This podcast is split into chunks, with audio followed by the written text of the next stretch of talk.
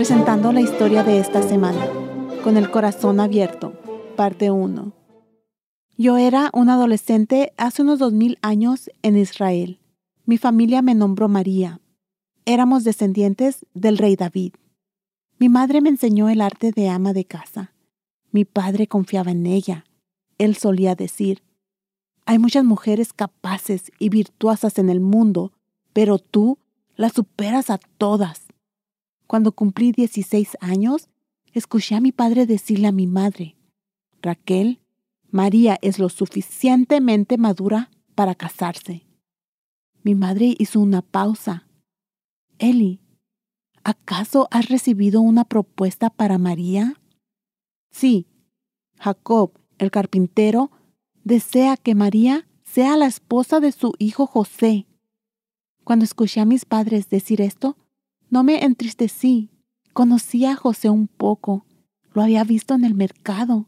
Sé que José es un buen hombre y ama a su familia.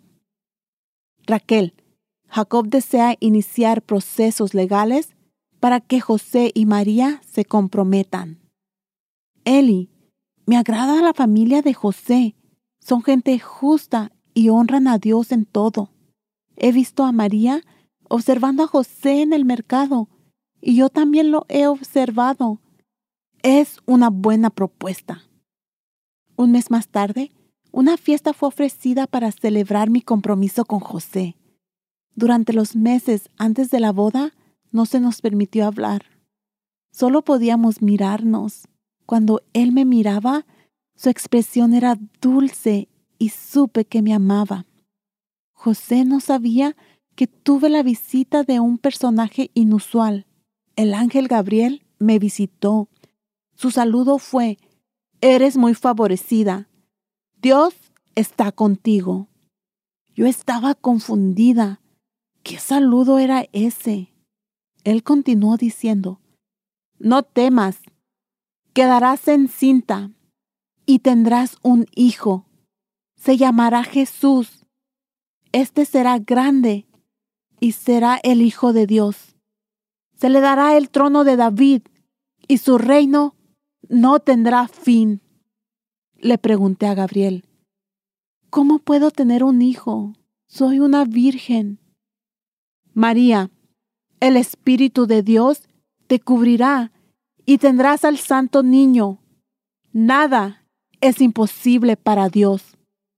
Yo contesté, aceptaré la voluntad de Dios.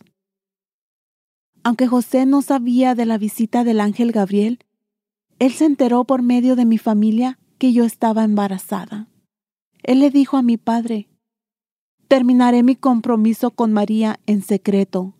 No quiero que la gente la menosprecie. Un tiempo después, José también tuvo la visita del ángel Gabriel. Esta vez se le apareció en su sueño y dijo, Continúa con tus planes de casarte. El bebé que María tendrá será concebido por el poder del Espíritu Santo. Le llamarás Jesús. Él salvará a su gente de sus pecados. José y yo nos casaremos pronto. ¿Cómo le digo lo del niño que crece en mí? ¿Qué pensarán nuestras familias cuando nazca el bebé nueve meses después de habernos casado? ¿Qué dirá la gente? Será difícil para mí y José cuando la gente nos diga palabras crueles acerca de Jesús, pero sabemos que este niño viene de Dios. Soy Elena Gámez, narrando para Barbara Steiner y honrada de compartir la historia de María que puede ser encontrada en Mateo y Lucas en la Biblia. Visite thisweekstory.com.